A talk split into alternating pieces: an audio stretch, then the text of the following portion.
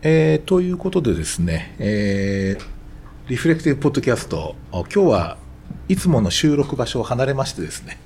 えー、都内某所に来ておりまして、えっ、ー、と、今日はですね、えっ、と、まあ、旧知のですね、牧さんに来ていただいておりまして、えー、ちょっと今日はですね、えー、いつもと違ってちょっと、えー、私の本業のですね、えー、家庭医療ファミリーメディスンについてですね、少し牧さんと語ってみたいと思います。あ、どうも牧さん今日はありがとうございます。はい、よろしくお願いします。はい。えー、実は、面と向かって、かなり付き合いは古いんですが、面と向かって喋るのはかなり久しぶりなんですよね。そうかもしれない。はい。で、今日は実はそのちょっとリスナーさんも来ておりましてですね、ちょっと、えっ、と、リスナーさんの、に、何かこう家庭のですね、えー、教育とかそれから、えー、最近のトレンドとかねそういったことをちょっと少しお伝えするコンテンツにしたいなと思ってますので、えー、まあ、よろしくお願いいたします。で、えー、っと、今日テーマ的にですね、えー、っと、ちょっとマーキさんの方に久しぶりに来ていただいたので、ちょっとあの、うん、最初はですね、あの、マキさんは、えっと、医学生の時から実はかなりあの家庭医を考えていたんですよね。はい。私親分に親分って呼ばせてもらっていいですか？今日は。いやそうです。あの私はあの一応匿名ということになってます。まあみんな知ってるかもしれないけど 匿名になってます。私と親分の出会いはですね、医学部に行く前の3月ですよ。覚えそうですね。はい。出会ったんですその時に実は。すごいでしょ。あの確か医学部にこれから入るっていう時にちょっと経済的に厳しいからなんか お金が調達できないかみたいな話でしたよね確か。まあそれは現実的な話ですが違うまあそれは現実的な話ではありますが あのかかりつけ当時家庭医って言葉はなかったので在宅医療とかかかりつけ医とか、まあ、そういったイメージですかね。そういうのになりたくって親分と出会ってこれだ私がやりたいのこれだと思ったんですよ。でもお金ってまあそりゃそうかもしれないですけど。あのあのそう。どっちかっていうとやっぱりそのこれをやりたいと思ったからこの世界に入ったそれはあれですか？やっぱりなんかあの生まれ育った土地とかが関係してるんですか、うん、私生まれ育ちがすごい田舎でまあ当時無医地区だったんですよ。で医者のいない地域ですねそういうとこで育ったので私が子供の頃は医者いたんですけど、まあ、当時ですねだから20代ですけれどもその頃にあのいない時代があってそんな時にあの在宅医療とかかかりつけとかっていう医者がこの村には必要だって思ったんですよね。でそれでこの世界に入ろうと思って29歳でしたけどその時に医学部に行ったっていうそんな感じなんです。なわけでその29歳の3月に親分と出会ったと。うん そうですね。まあその前はあれですよね。確か科学高校の先生ですよね。そうなんです。そうなんです。高校ではい、教員をやっていて。あ聴衆の方もちょっと反応してますけど。あ大丈夫です、はいはい、環境音として録音されるのは 大丈夫ですよ。そうなんですよ。高校の教員やっていたんですよ、うん、うん、まあ、それは何年ぐらいやってたんでしたっけ？9年？ああ違う違う7年。7年。7年です。ごめんなさい7年です、ね、結構ですかね7年っていうとね。それはそれで楽しかったですよ、うん、なかなか今だとね割とあの医学部に入る方ってちょっとこう社会経験してから入るって方も結構そうですね、いらっしゃるんですけど、えー、結構やっぱ7年だと結構キャリアになってるから、うん、途中でそれを打ち捨ててっていうのは結構決断が必要だったんじゃないですか？そうですそうです。あのーちょうど当時、まあ、同僚だった、まあ、学校の先生ですよねたちに打ち明けた時にしかも私の入った学校が私立だったもんですからまたこれがすごいお金がかかるわけなんですよ。でそういう学校に入って医者になるんだみたいな話してももうみんな全くそれはす素晴らしいぜひ頑張ってなんていう人一人もいなくてですね何考えてんの？アホじゃないかとみんな言ってですね10万円のパンティーって言われたんですよ。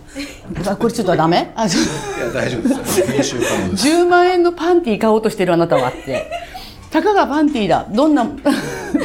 いろんなのある。それは素敵かもしれない。でも、あなたの買おうとしてるものは高すぎると。でそんすごいそんなふうに言われてですね。それでもあの その道に進み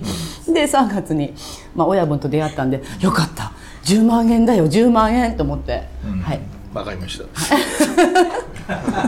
でえっとまあ医学部時代もねちょあの少しこう交流っていうかあのやり取りが継続的に薄くあったんですけど僕はあの牧さんっていうと非常に印象的なのはあの卒前で確か1年英国に行ってますよね。はい、半年ですね。半年か。正しくは、ううん。んまあ、それも親分が勧めの勧めがあって、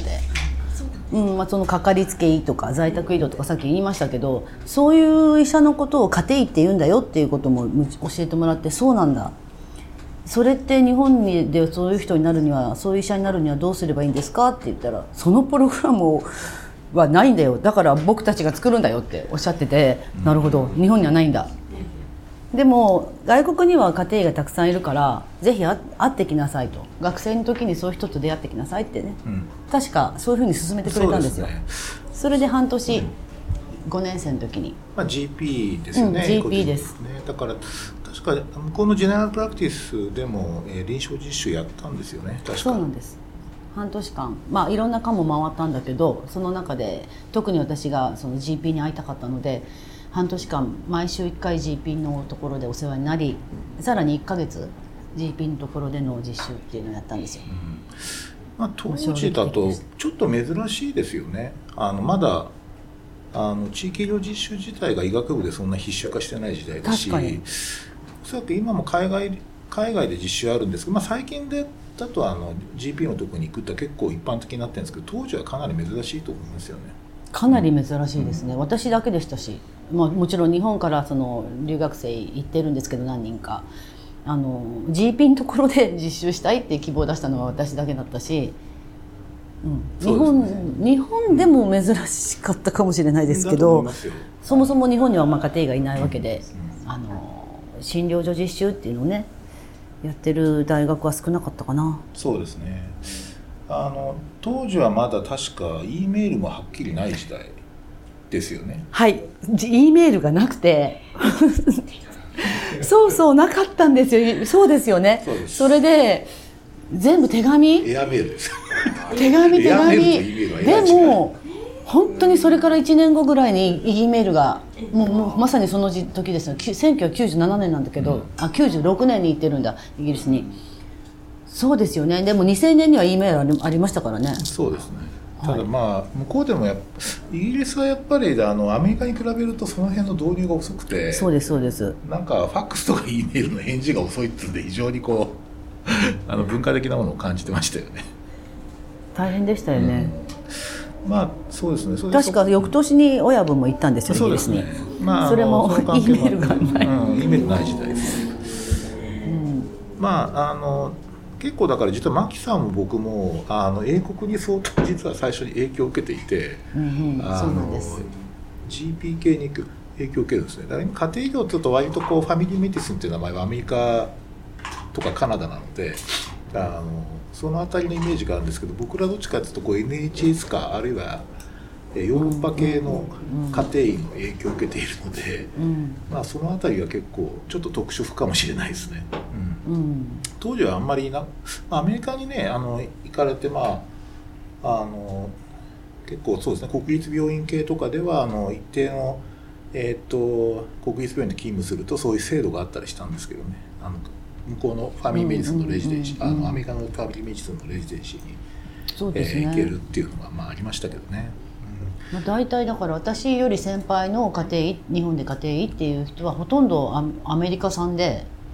なんかまあそういう言い方するんだけど、そうなんです。アメリカで勉強しましたっていう方ばっかりだったんで、あの国産の人は誰もいなかったですから、うん、それでまああれですね。だからこうドメスティックなこう、えープログラムの可能性を追求するっていうのが、まあ、当時のうん、あの僕とかねあとマキさんのこうなんつうかな一つのプロジェクトでしたよね。まあ、まあ親分のプロジェクトで私がじ その実験に使われたみたいな感じでしょうか。あ そうですねはい。そういうとこありでますねはい。先輩いないので誰も まあ大変でしたけど、外国の本しかなかったですもんね教科書も。まあ当然ですけど。だから結局その当時まアマゾンないから。あそうアマゾンもないし。マルゼンとかで輸入したりする 丸善丸善。それでそう。 Textbook of Family Medicine みたいなやつはもうそういうふうにしてしか手に入らなかったので。でも情報どうやって仕入れてたんでしょうね今思えばあの時。あれだからこうちょっと異様な情熱があったよねどうしてだ？だって今だったらネットで調べればすぐね分かるしアマゾンで買えるんだけどどこにどんな人がいてどんな本書いてるとかっていうことが実はすごいよね私たち。そうですね。考えてみたら。ら結構だから情報が少ないからその向こうのそのジャーナルがあるじゃないですか。 Family Medicine とか、ジェネラルインターナルメディスンとか。ああいうのもなんか食い入るように読んでて。食い入るように？もそれそれ。うおそらくだから日本の漫画が好きな人がこうヨーロッパにいてもうそんなに手に入んないから日本語だけどよくわかんないけど読んでるみたいなそれに近いものがあったかもしれない ちょっと例えがおかしいかもしれない。わかるわかる。うんうん。そうジョン・フライとかも読んだし。そうですね。ね。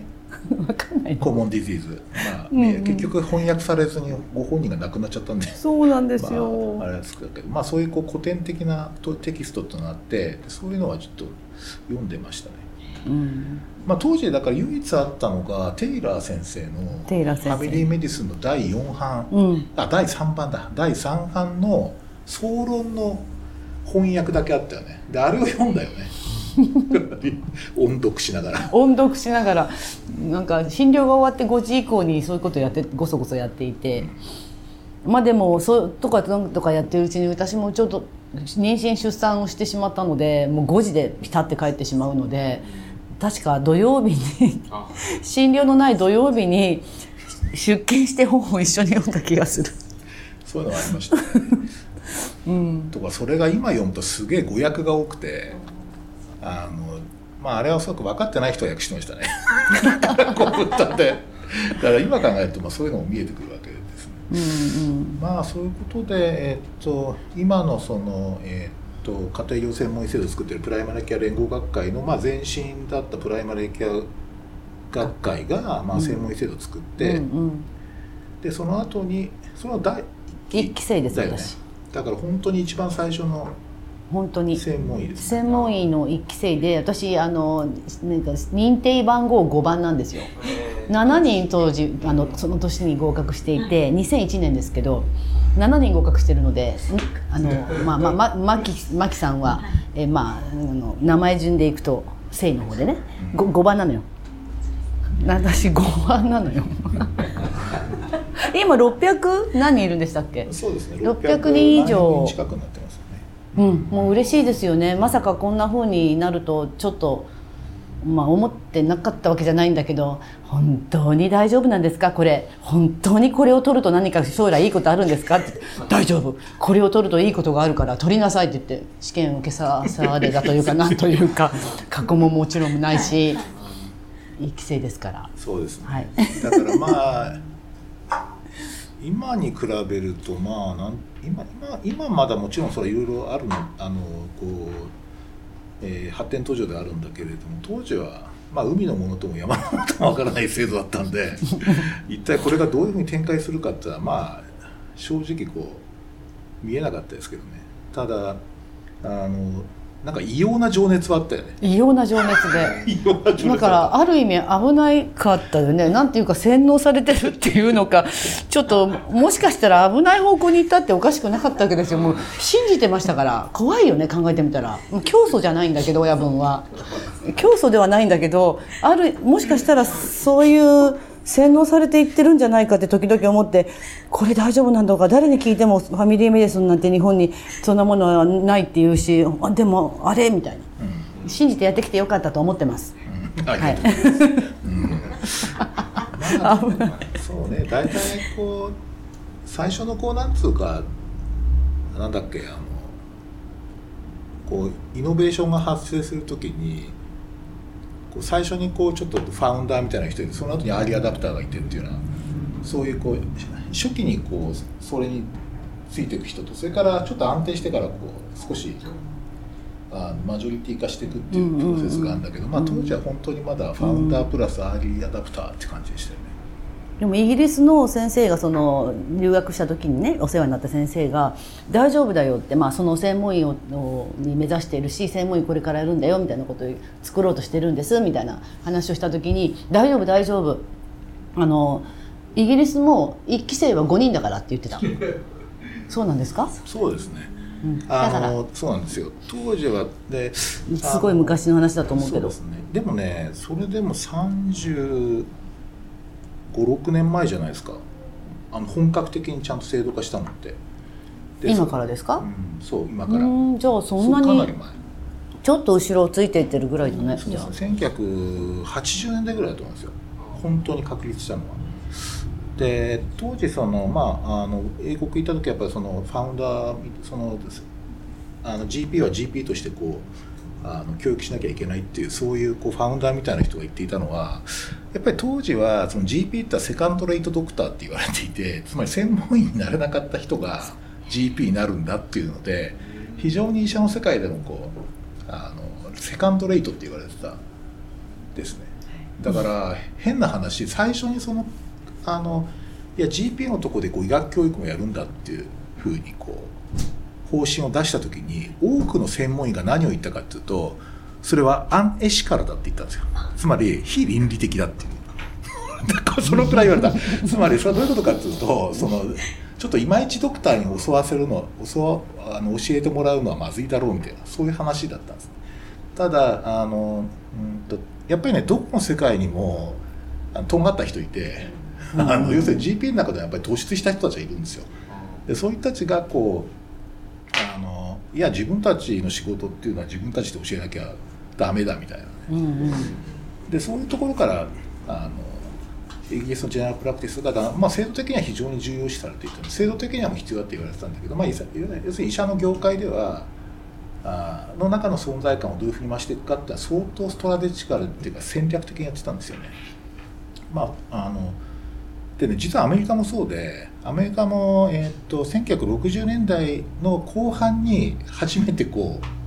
えー家庭医療があの17番目だったかな8番目だったかの専門医になるんですけど、えーっとそれまでは要するにその GP って言ってたのねアメリカでは。で、GP っていうのはそのトレーニングなしでやれる唯一の科なんですよ。アメリカでは当時は。そう卒業してアメリカの GP とは違うから。そう。はい。でだけどそのやっぱりねアメリカにもすごいこうあの先鋭的な人たちがいてでその中の一人とかロバート・テイラー先生ですよね、うん。例えば。そうするとあのいやもう自分たち GP は自分たちで育てますっつって自分たちの診療所の隣にそのわざわざさらにこうあのなんていうの施設を拡充してそこでレジデント雇ったりとかして教えたりとかって始めたのうん、という、うん、ちょっと話の続きなんですけど、でアメリカの場合はだからこう、1960年代の後半ってどういう時代かっていうと、公民権運動って言って、あのいわゆる黒人参政権だとか、あとその婦人の差別とかね、そういうのを、あの女性差別とかをやめようとか、あとはその、うんとね、当時はその透析が日本あの世界,、えー世界で初めて実用化された時代なんですよ。はい、で最初は確かシアトルかなんかに数台の透析機が実験的に入ったんだけどそうするとその、まあ、今でいうと血液浄化療法だよね、まあ、じ当時人工透析っていう血液透析っていう。で、えっとその対象を誰を選ぶのかっていう。うん。その適用がたくさんあるんだけどすごく設備が少ないのを一体誰だっていうのを誰が決めてるんだっていうのはすごいあの世間的問題あってそれが「ライフって雑誌に特集されたりしたんですけどそれがね7人委員会って言って7人の人がこう顔を隠した形でこう表紙に出たのライフで。そういう人たちがこう決めてるってそこから実はバイオイシックスって始まってるんですよ。うん。生命倫あのいわゆる倫理医療倫理とかって言われてるのはそのあたりの問題から始まっていてだからそこから患者の権利とかっていうこととかがすごい注目されててまさにこう医療のパラダイムが変わる時だったんですよ。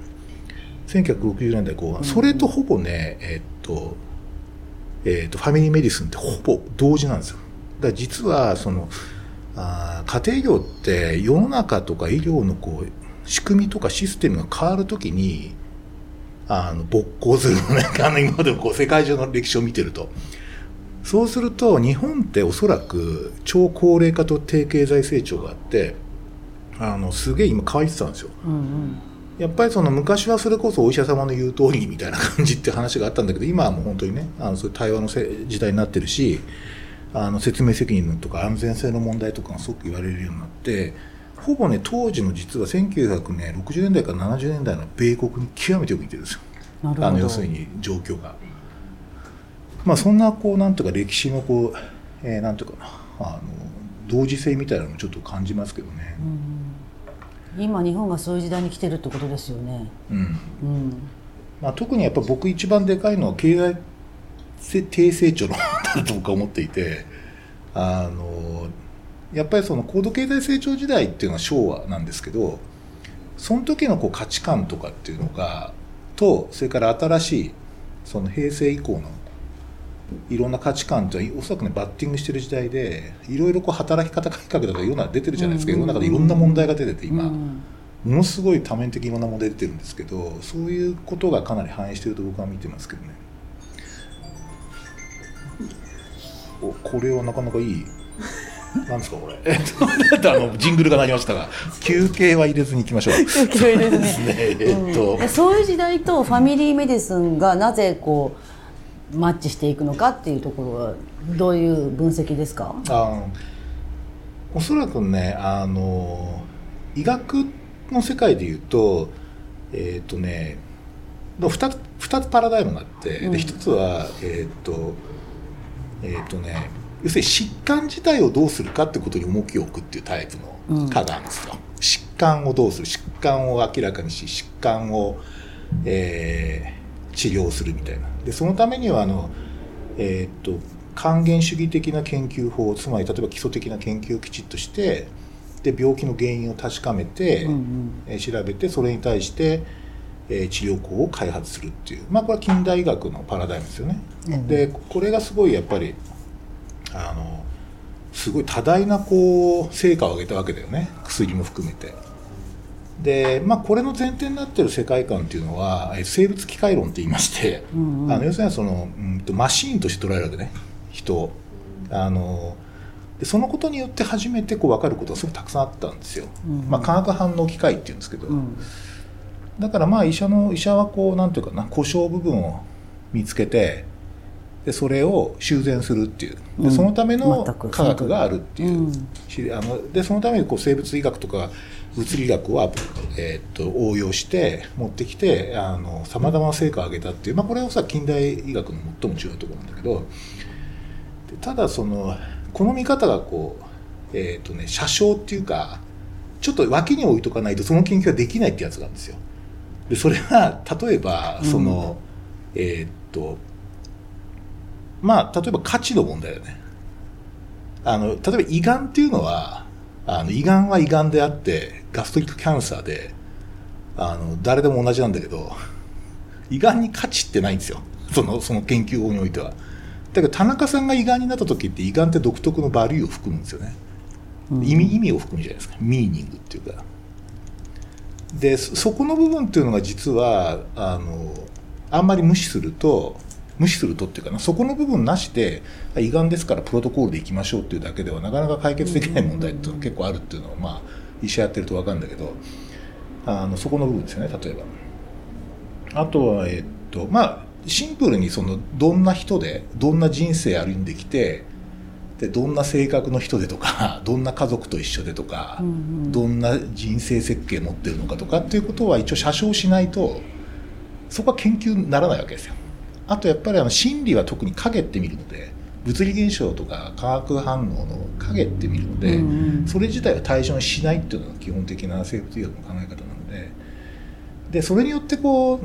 うなんかねちょっとこう医療と患者が離れていくっていうかでそれそのそこからこういろんな問題が実は出たんで、ね、例えばインフォームドコンセントもそうだし、うん。安全性とかの問題もそうだしあの実は現代医学でいろいろ指摘されてる部分ってのは実はその部分があってでそこがじそこをちょっとこう重視した分野って実は従来からあってですね。例えばねリハビリテーション。うんうん。でリハビリテーションっていうのは健常則を伸ばすって発想は生物医学じゃないんですよ。要確かに。故障じゃないから。故障じゃないから、うん。であとは緩和ケア。緩和ケアはあのほとんどあの存在全体のかなりの部分が疾患になっちゃってるのででしかも整備もかなりこう限られるじゃないですか期間がだけどその残ってるその健康な部分そこにアプローチして最後の QL 上げようっていうふうに考える分野なのでこれ違うんですよね。あとは高齢者医療もそうですね。高齢者医療っていうのは対抗性変化っていうそのある意味自然現象と病気が絡まっているから、うん。でだから病気だけやっても対抗対抗性変化っていうのはコントロールできないじゃないですか、それに学校で習ってないしね。見れないんですよ、うん。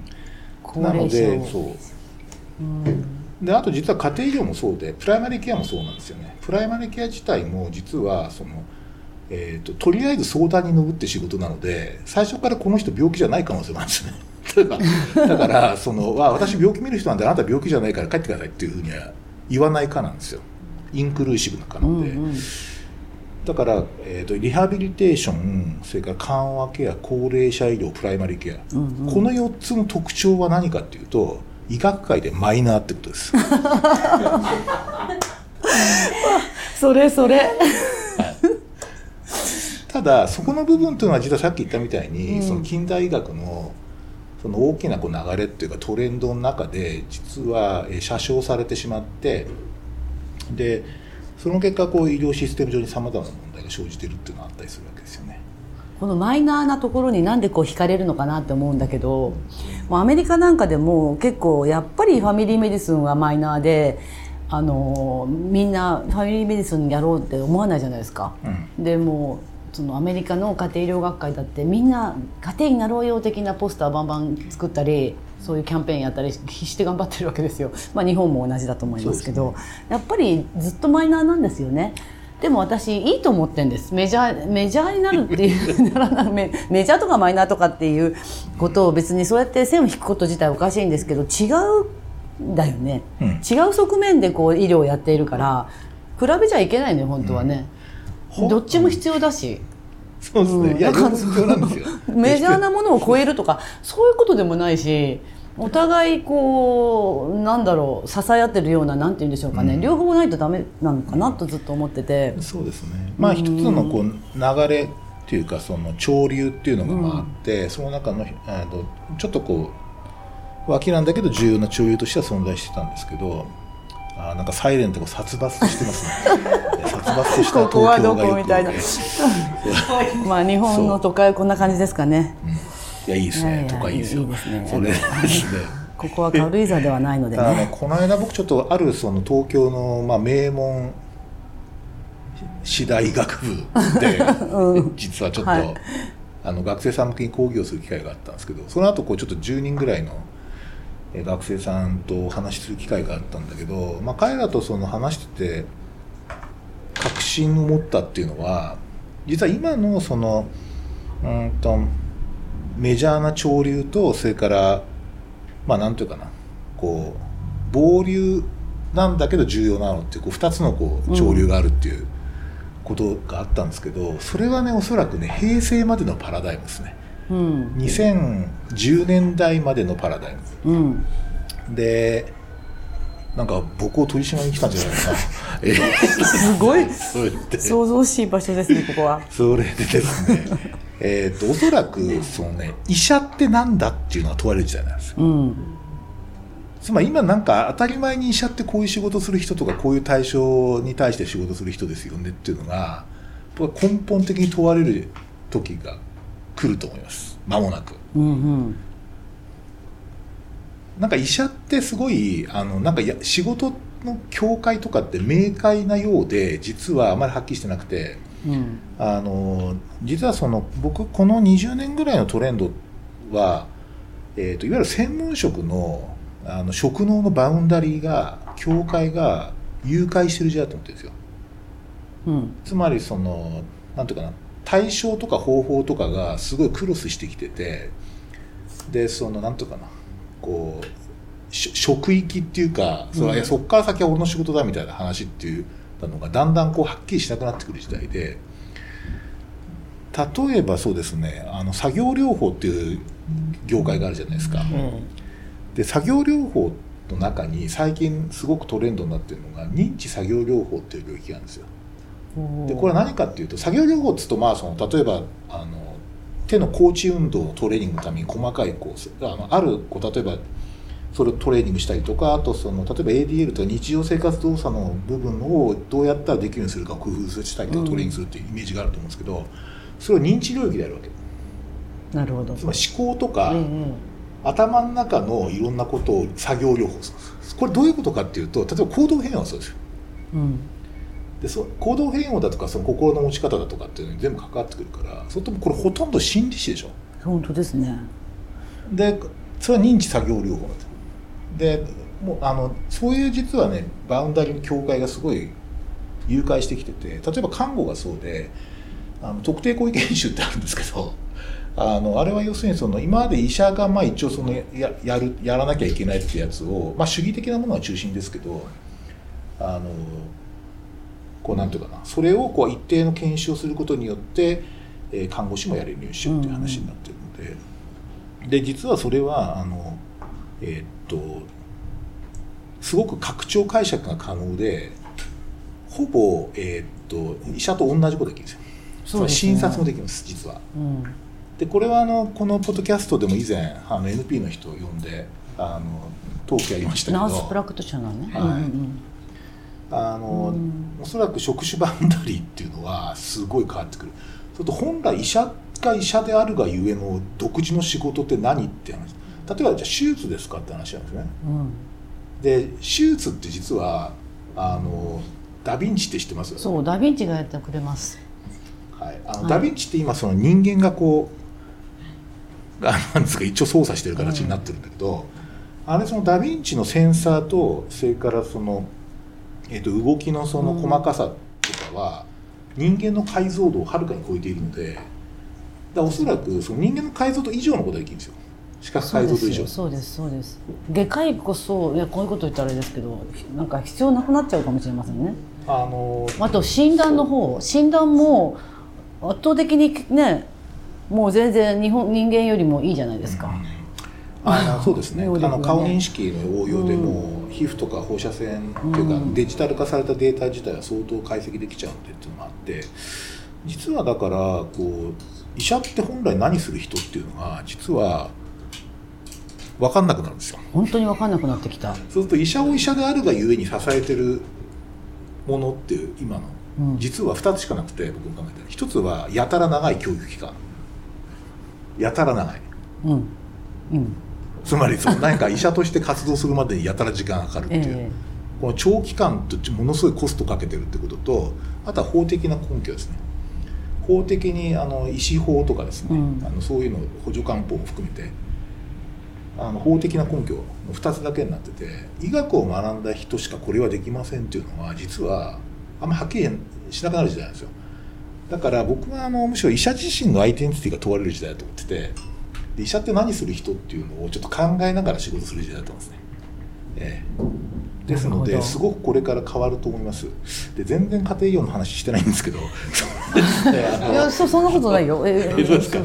それでですね、うん。ちょっとあの、えええー予定の時間の半分を超えているので、ええええーとですね、ちょっとこれから少しまた家庭医の話に戻っていきましょうしましょう。研修の話もしないとね。そうですね。はい。僕あの家庭医の仕事じゃねえや、えー、と家庭医の研修をこう、ね、何が大事かっていうのは牧さんどういうふうに考えます？なんかこれこうこれがだ研修でこうコアはこれだみたいな。コアか。コアっていうかなそのうん。ここが大事なことだよねっていうあのーまあ、研修っていうと、まあ、研修のシステムに乗っかっていくわけで多分各科ローテートすることが多いじゃないですか、まあ、内科とか小児科とか。でそこで私もそのプログラムはなかったんだけど似たようなまあ研修をあの親分のもとでやったわけですよ。その時のことは今でも覚えてて、えーみんなにもやっぱり伝えたいんだけどこうロ各科ローテートしてるとすごいこうネバティネガティブフィードバックがかかることが多くって「えな何何科になるの?」とかですから家庭医になるんですって言っても全く理解されないですよ。それでもうそもそもなんだそれはって思われてますから研修してても結構こう辛くなってくんですよ。でそしてまあ私こういう性格こういう性格って分かんないよね こういう性格なんでえだけどこれこれであれこれでとこう反論しちゃったりはするわけ。でそれでまたこう親分のとこに戻ってきて「あ何顔今回ってるんだけどこんなこと言われた」みたいなこと言うと絶対喧嘩しちゃダメ。あの他の科の先生と絶対喧嘩しちゃダメっていうふうに言われてそして役に立ちなさいと言われたんですすごい。でそれを私は覚えててあのまあ喧嘩しちゃいけないっていうことでもうとにかくあのはいはいって聞いてるようにしたし、うん、すごく勉強になりますそれを役立てて家庭になりますみたいな感じでやっていったしあとは役に立ちなさいっていうのはやっぱりその科で回ってる時にその科の、えー、医者になるわけじゃないからそのあんまり役に立てないわけですよ。まあ、その私は、まあ、例えば産婦人科を回ってる時に産婦人科医になるわけじゃないわけですよ。でもそこで何か役に立てるかなっていうのは例えば、えー、退院の時に在宅に向けて退院調整とかそういうのってすごい得意なんですよ家庭って。あの在宅の医療をよく知っているし帰ってくる側を普段からよく知ってるのでそういうとこ得意だしそれでそういうとこでまあカンファでいろんな意見も言えたかななんていうのがあります。あとはまあどうですかねいろいろやっぱりその家庭医療的なことを知っているとその人のどうしたいかとかさっきの話につながるんですけどいろんなその患者さんも最近どう生きたいかとかどう死にたいかとかっていうのをすごい大事にする時代になってますよね。なのでその部品だけ直してくださいって病院来てるわけじゃなかったりするのでそういうところのどうしたい人なのかなとかその人へのその医療の適用とかすごくそういうのを考えるのは私たち得意としているのでそういうアドバイスができるかなってアドバイスっていうとちょっとあのちょっとダメですけど、まあ、学んでる身なんでそういう意見が言えるかなっていうふうなとこかな。ということで大切なことはやっぱりその家庭医療そのものです。いろんな科を回ってても家庭医療を学んでいるっていうところに常に結びつけて考えるようにしないとそのアイデンティティが分かんなくなっちゃうんですよ自分たちの。そこはもうずっと言われ続けてますけどね。だから戻りますけど話が基本はですねあの各科の先生とはあの仲良く学びながら役に立つ。これでしょうか、うん、ありがとうございます。いやそうですね。具体的にこう確かにこうローテーション研修というか、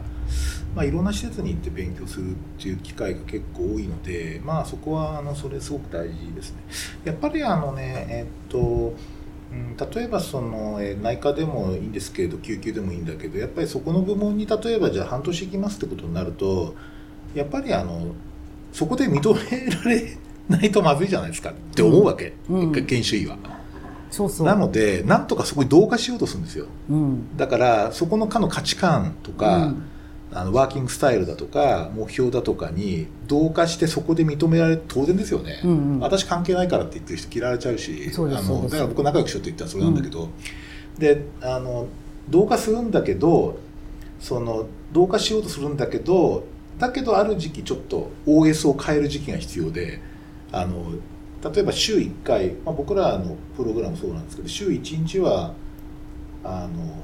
例えばクリニックに行って外来やったり在宅やるってことでそこで OS をガシャって切り替えるわけね。例えばその、えー、と内科の病棟で研修してる時は Windows の OS でやってるけど一応診療所があったら Mac に変わるみたいな。そういうあの。分かりやすいかな。変えるのを、うん、あの結構やるってことが実はすごく重要で、えー、Windows の OS 入れてる時間はそこに適用すればいいんですよ。だけど帰った時に Mac に変えるっていう。でその時にその Windows の OS のまあ診療所に行くとあの悲惨なんですよ。悲惨っていうのはつまりなんかこう例えば内科だったらこう内科っぽくなるのね。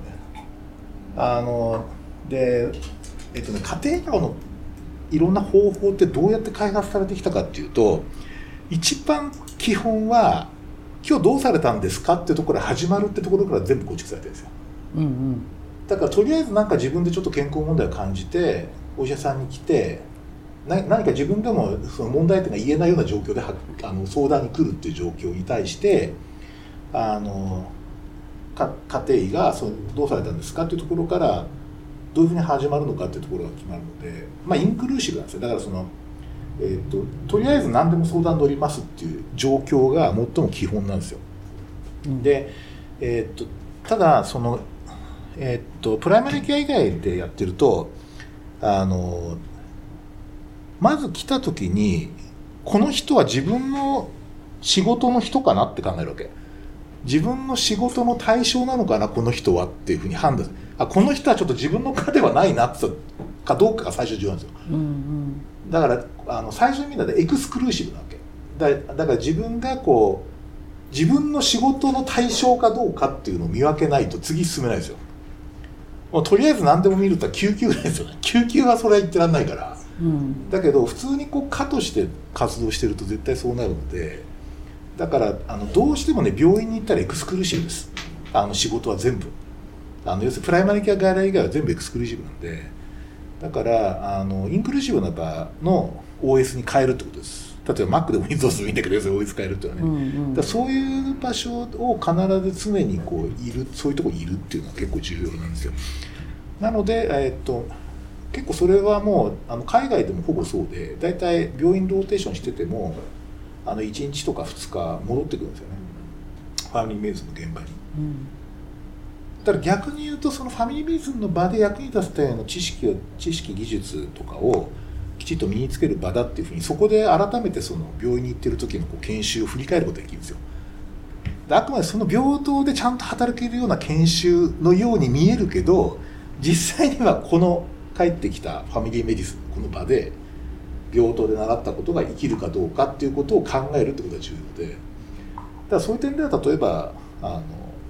それこそあのオペの第一助手は本当は必要ないんだけど人がいなくてやるんだったらその時は一生懸命やればいいけどでそのことができるかできないかっていうのはちょっと別の話でできなくてもいいっていうふうに考えますね。あできなくてもいいっていうのはその なんていうかなそのことは忘れてもいいだからできても忘れるっていう。感じのことがすごい大事かなとは思います、だからこうあとはだからこうなるだけそのファミリーメディスンの、えー、プライマリーケアの場での研修の期間を長くとる。っていうのはすごく大事かな。と思います、うんうん。なかなか全てのプログラムはそういうふうにいかないのでいです、ね、行ったっきりなかなか帰ってこない、はい、そうするとみんなこう変わっちゃってんですよ、ね、3か月行って帰ってくると違う人になって、えー、ちょっと悲しいんですけど。あのハザードレベルが上がっちゃうんですよ。あちょっと違うか。仮面ライダービルド見てないよね、えー、そういうこうなんかうん、こう敵の組織に潜入していたら二重スパイになってたみたいなそういうなんかよくよくある話なんですけどそういう話になってるみたいなのがある。なのでまあ離れていてもそうですね。帰ってくるっていうのは場を実際に変えてもらうととてもいいとは思うんです。そうじゃそれができないにしてもまあいろんなプログラムあるでしょうから。あの必ずこうなんていうかそのディスカッションできる場があるといいよね。とは思います。うん。じゃないとね本当に自分の家庭医療をやっている家庭医だよねっていうことをどんどんどんどん離れていっちゃうんですよね。それはすごく前から言われてます。これずっとかいなんかずっとですね。これってずっとだね、この問題は。根本的なやっぱりその診療のその組み立て方の違いがやっぱりでかくてってさっき言ったように、やっぱりエクスクルーシブかインクルーシブかで全然違うんですよ、でここのそのあの OS が違うんでだからエクスクルーシブだけでずっとやっているとあのその OS ではおそらくプライム系できないんですよ。なるほどね、うん、だからあのそこは結構意識した方がいいかなというふうには思いますね、うん、あんまり言われてないけどね一般的には。ただ僕らはもう経験的にはそう思ってますね、なるほど。ですね。でえー、っとあとそうですね。よくあのあそういえばマキさんあれですよね。ウエスタンオンタリオ大学、まあ、今ウエスタン大学か。 Family Medicine のマスター取ってますよねそうなんです、はい、結構時間かかりました。はい。あの Family Medicine のマスターを取ってるんですけど、えー、それイアン・マックイニーっていう先生がいたところなんですけどマックイニー先生って言ってもう Family Medicine ではとても有名な方ですけどちょうど私がその在籍中に亡くなったんですけどね。あのー、カナダにあるんですけど当時はウエスタン・オンタリオ大学っていう名前でした。今は、えーと、ウエスタンになってますけれどもさっきおっしゃった通りあの、そこで学んだことはあのなんていうのかな新しい目から鱗のことがいっぱいあったわけじゃないんですよ実は。だからかあの日本にはファミリーメディスンを教える大学がなかったですし自分も教わってなかったしなんとなく外国の教科書を読みながらなんとなくこんな感じっていうこうのやってきたって言いましたけどあのだから日本でやってることっていうのはなんか多分遅れてて、えー、そのカナダでやっているファミリーメディスンを見るとあいっぱい新しいことが勉強できるんだなと思って行ったんですけど、まあ、新しいことっていうかその学問としてはすごいあの勉強になったんですよ新しいことだったんですよ私にとっては。でもやってることとかその内容とかがもうもうすごいしっくりきてあ私たちやってきたこと日々やってることってそういうことだったのかみたいななんかそれを学んだから何か自分の診療が変わるとかっていうことではなかったですね。で全てやってることに意味付けされたっていう感じがしてあの前にそのなんだろうファミリーメディスンの学問家庭医療学っていう学問っていうのはその学問を学んだ人が、えー、家庭医療をできるつまり家庭医になれるっていうのとは違うんだっていうことは親分もよく言ってたんです。ほら例えばですよ、うん、そうですね整形外科医になるために整形外科医のあの勉強をするためには整形外科医の学問を学んで技術を身につけないとなれないじゃないですか。でもなんか世界中にファミリーメディスンやってる家庭医は多分いっぱいいていろんなその独自のややり方だったり文化だったりでやってるわけですよ。でそういう人たちのあ各地本当世界中いろんな文化がありますからね。いろんなそれからその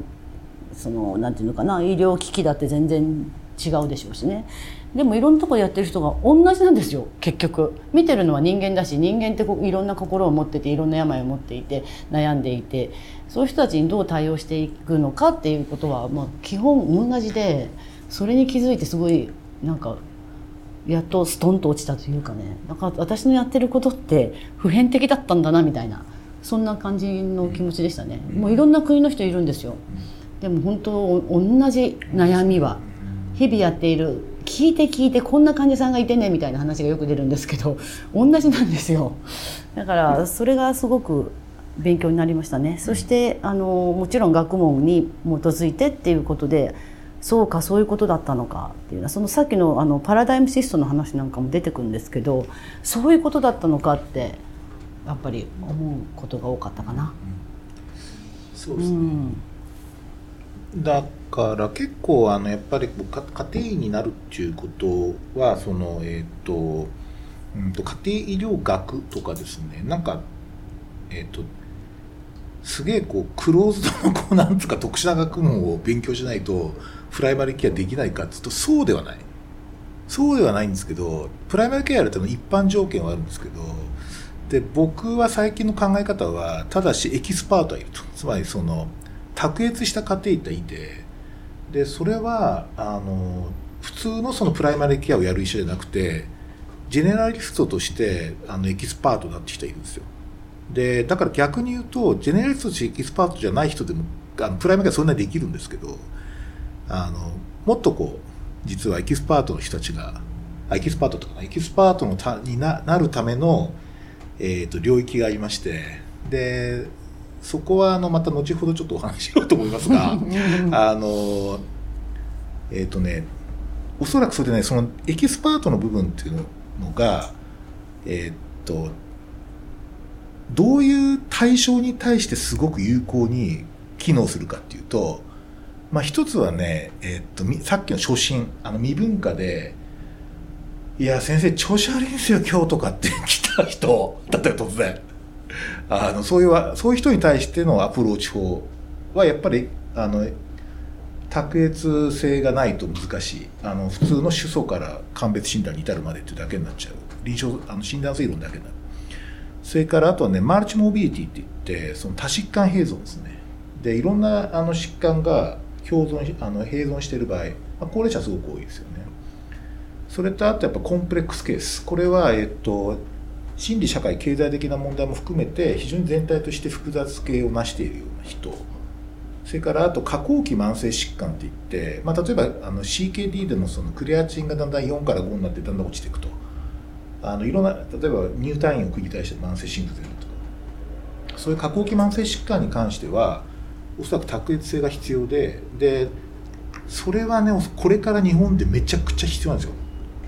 であのそういう医者が。そうするとあの無理くりかもしれませんが実は expert generalist practice っていうんですけどあの卓越性を備えた家庭医がこれから日本では必要。普通にプライマリーケアをやるんだったら医師患者関係だとかコミュニケーションだとか継続性だとか診断推論でいいんですよ。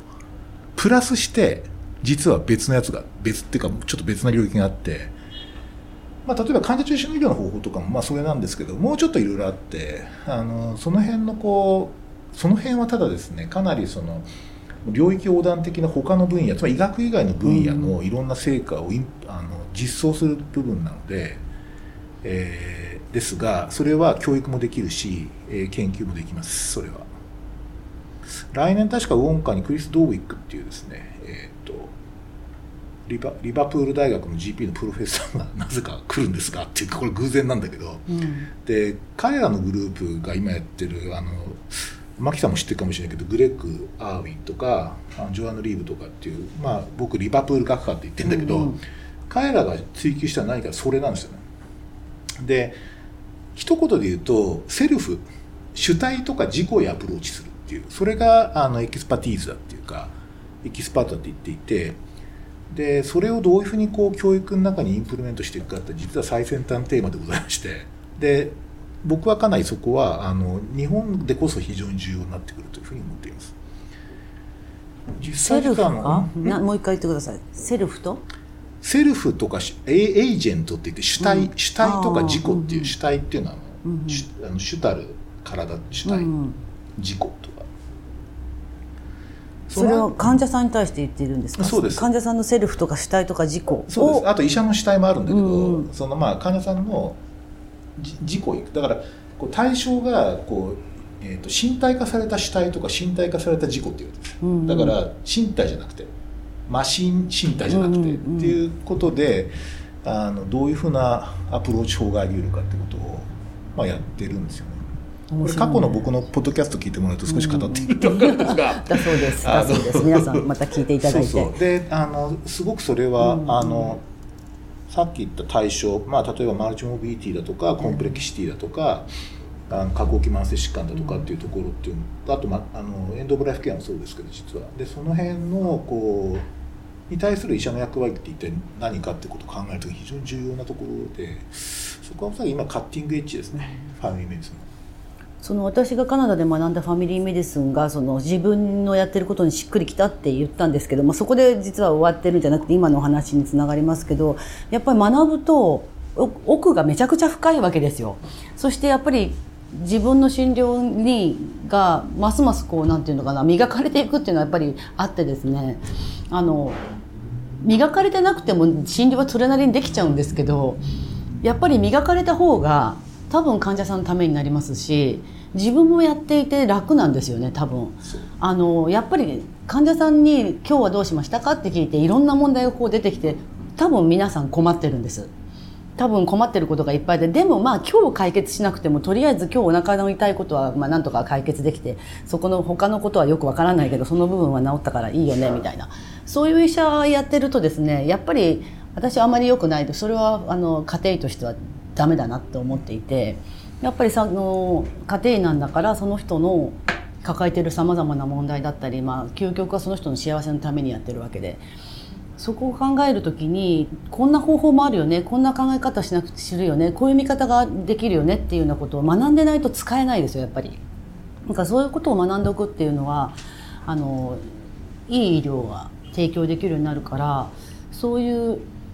本物の家庭っていうんですかねにみんなになってもらいたいなと思ってやっぱりそのプログラムの中にそういうことの家庭医療学のを学ぶっていうところは入れていかなきゃいけないと思ってるんですよ。だから単にどっかの診療所で、まあ、何でもいいんですけど診療を毎日とにかくこなしてればそれでいいっていうもんではないんですね。それは間違いです いや間違えたつまりその、うん、診療をとにかくやってやいいんだっていうのは全然ダメ。でもまあ ですよね。でも昔昔というかたとえ多分多分ですよ。私よりももっと古い先生方は何々科の先生になるあの医師になるためにはどうすんのって言ったらもうとにかくあの後ろをついていくとか誰かの後ろについていくっていうような感じだったでしょ。見て見て学ぶ？あ見てやってみる？みたいな。そういうのじゃダメなんですよやっぱり。意味付けをしなくちゃいけないんだよ私たちの医療って。そうです,、ね、すごく深いんですよだから。あの、うん、ただぼーっと見学しててもですねあの意味付けがされないと意味がダメなんですよ。あのよく雑談してるように聞こえるんですね私たちの診療って。その雑談じゃないんだよっていうことを結構学生さんには教えるっていうか、うん、まあ、難しいですね雑談雑談のように聞こえるところにどんな意味があるのかなっていうのを考えてもらったりしてるかな、うん、そうだね。でも面白いですよね、うん、だからね。だから逆に言うとこうあの本当に俺流にもなりやすくて。ああそうですよ。あのでしかも俺流であることがそのなんつうかな。あの例えば本当に変な話あんまりこうあの同じこうあの患者さん集団と一緒に年を取ってるタイプのお医者さんですよ ほとんど流入がなくてね新しい人も、そうするとあの今やってることが最高みたいな感じになるって そのなんか最高みたいな感じになっちゃうと俺流の価値観でこう、いろいろ組み立てて持論を展開する医者って実はプライマルケアにすごく多くて。だから実際にそのことをじゃあ、まあ、実は僕あのさっき牧さんも言ってたけどそのあの外国行っても実はかなり話題は共通なんですよね。で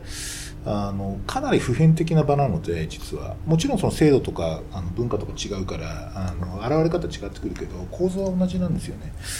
だからそういう点であのちょっと俺流じゃない それか一応インターナショナルにも通用するようなタイプの意味付けを目指すっていうのはちょっとそういうレジデンシープログラムの目標では、まあありますよね、うん、まあそうですね。そうそう。あとはえー、っと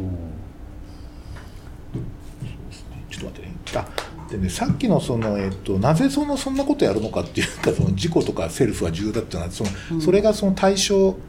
対象とする問題点というのが実はすごく多いからだ。特に高齢社会とかそれからおそらく格差社会も問題なんですけど格差社会でも現れやすいんですけどこういうことって。でもう一つはねその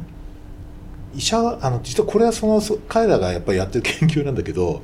あの診療の時にその機械の比喩とか臓器で説明するのを続けると医者がバーンアウトするんだそうです。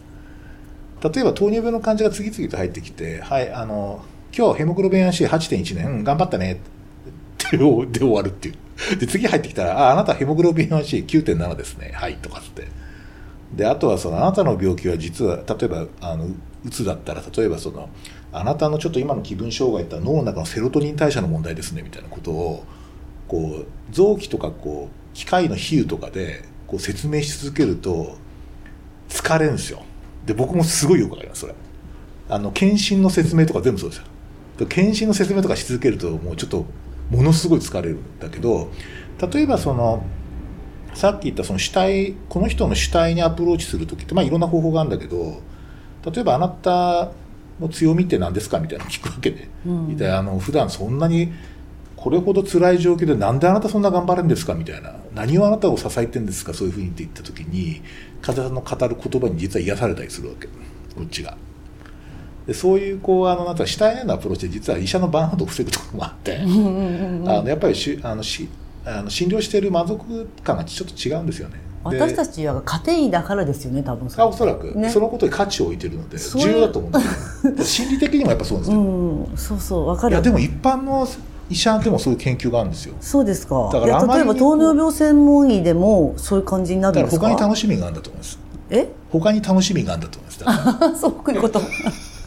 あとはその糖尿病の患者集団で疫学調査やってるとか、うん、そうかそうか。あと午後はラボに行って実験してるとか。なるほど。だからそのヘモグロビン 1C 患者さんにはあんまり興味がないん。だ患者さんのヘモグロビン 1C と食べてるものとか分かんないけど、うん、そういうのに興味あるかもしれない、まあ、これあのポッドキャストなんで炎上はしないと思うんですけど例えばこの間あの中山さんっていうその NP 糖尿病が特に得意で、え。ー、病院で糖尿病の外来をやってた人なんですよね。で彼女がその山口に帰る時にその患者さんにお別れを言っていくわけです一人一人。そうすると患者さんがねどういうことを言うかっていうと例えばその彼女がそのいや今度からあのあのそういう代謝科の先生に見てもらいますからって言って患者さんが心配そうに今度の先生は血糖以外も見ていただけるんでしょうかって言ったっていうこれ実話ですよ。血糖以外も見ていただけるんでしょうかって。いうふうに言ってすごい心配そうだったって。その方にあの中山さんにはもう何でも相談できたと。そういうことか、えー、いうことで言ってたんですけどそういう心配が実は金子さんも持っていると実は知っているんですねそういうことは実は。まずちょっと余談な言うと。これあの文章にするとおそらく炎上するので あのこの放送だと炎上しないんですよ。絶対。よかった。よかったです。ありがとうございます。そうだよね。いうようなこともありましたね。はい。じゃあちょっとね1時間いよいよ超えてきたので、本当に？はい、えーっとそうですね。なんかマックのという間だったね。方からあのなんか若い子ちょっと家庭を考えてる方にメッセージとかありますか？ああなんか送りたいメッセージそうね、うん、もうずいぶん私も年取ってしまいまして実は。あんまり若い、なうん。うん。とか なんかこちょっとしたこちょっと下の後輩にこ声をかけるっていうのとちょっと最近違ってきててね。あのちちょっと難しくなってきてはいますが。まあ私が家庭医になってからうんともう18年なんですよ。18年も経ったんだってちょっと思いながらもあんまり変わってないなっていうのもあるし人はまあ家庭になる人は増えてきてすごく嬉しいですけどでもなんか最初の原点のところとあんまり変わらなくって今も。やっぱりあの在宅医療だとかかかりつけっていう言葉はちょっと今は使わない家庭医って私言ってますけど当時私がかかりつけ医だったり在宅やりたかったっていう気持ち多分学生さんもいっぱいそういう人いてちょっと去年まで大学で教員やっていたので話をすると学生さんすごいそういう人多いです。ででもやっぱり大学の中でどんどん専門文化したことばっかり勉強してるうちになんとなくその忘れちゃうみたいですけどぜひあのそういう気持ちを持ってる人は家庭医療の世界で勉強してほしいなと思います。うん、まあなんかありきたりな感じですけど、何かに行けばいいのっていまだによく聞かれますけど家庭医になればいいです。結構ストレートですね。何かに行けばいいのってよく聞かれません？あありますよね。先どっちが先とかいうのもよく言われますけど、うん、そうですね。じゃあ僕からはまああの基本やりたいことやった方がいいっていう。なんかあんま我慢しない方がいいって基本なんですよ。もしやりたいことがあればね。でやりたいことって見つかる人って実はものすごく幸運な人で実はやりたいこと分かんないって人の方がむしろ僕は多いと思っていて、ねね、でそれはだったらねあの求められるところでやるのがいいです。それ必要とされるのはね、うんうんうん、やるってのはすごい重要だと思います。ね。あとはそうだなあのやっぱりなんかねあのうんと僕すごくこの仕事で良かったなと思うのはまああの仕事患者さん自身もそうだし職種もそうなんだけどバリエーションがすごい広いんですよ。だからもういろんな人がいていろんなこう人生あるのねみたいなことっていうのはすごい出会いが多くて、まあ、その都度いろいろ考えさせられてえあの、まあ、大変は大変なんですけれどもあの